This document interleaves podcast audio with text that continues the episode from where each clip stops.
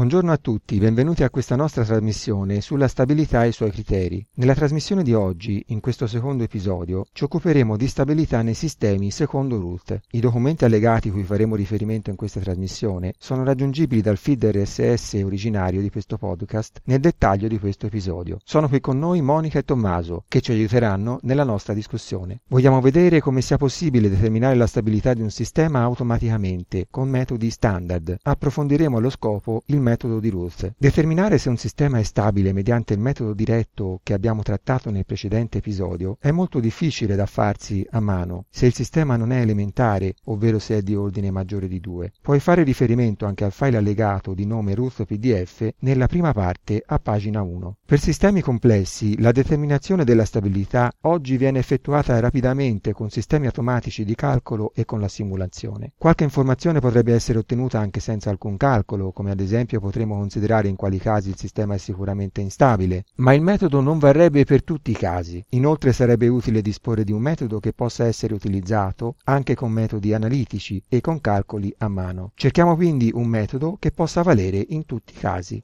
Sì, in effetti, condizione necessaria e sufficiente per la stabilità di un sistema è che i segni dei coefficienti del polinomio al denominatore della funzione di trasferimento siano tutti concordi. Vedi anche il file allegato root pdf a pagina 1 nella seconda parte e ci vuole molto meno a farlo che a dirlo. Questo criterio ci consente di stabilire in modo veloce e con la sola osservazione della funzione di trasferimento che, se i segni dei coefficienti sono discordi, il sistema è instabile. Tuttavia non ci dice niente sulla stabilità quando i segni sono concordi. In effetti esiste un metodo, il metodo di Ruth, che consente sempre facilmente e automaticamente, con semplici calcoli anche a mano, con operazioni algebriche di somma e sottrazione, moltiplicazione e divisione, di determinare se un sistema è stabile, come è possibile vedere anche negli esempi a pagina 2 e 3 del file allegato. Grazie al metodo di Ruth possiamo anche individuare rapidamente e con facilità quanti sono i poli cattivi, ovvero i poli a parte reale positiva che generano l'instabilità.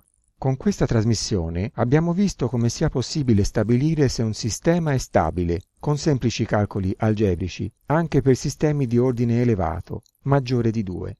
Anche all'aumentare dell'ordine del sistema, il calcolo di tipo iterativo può essere sempre automatizzato, ad esempio mediante un foglio elettronico. Grazie per l'ascolto e a risentirci.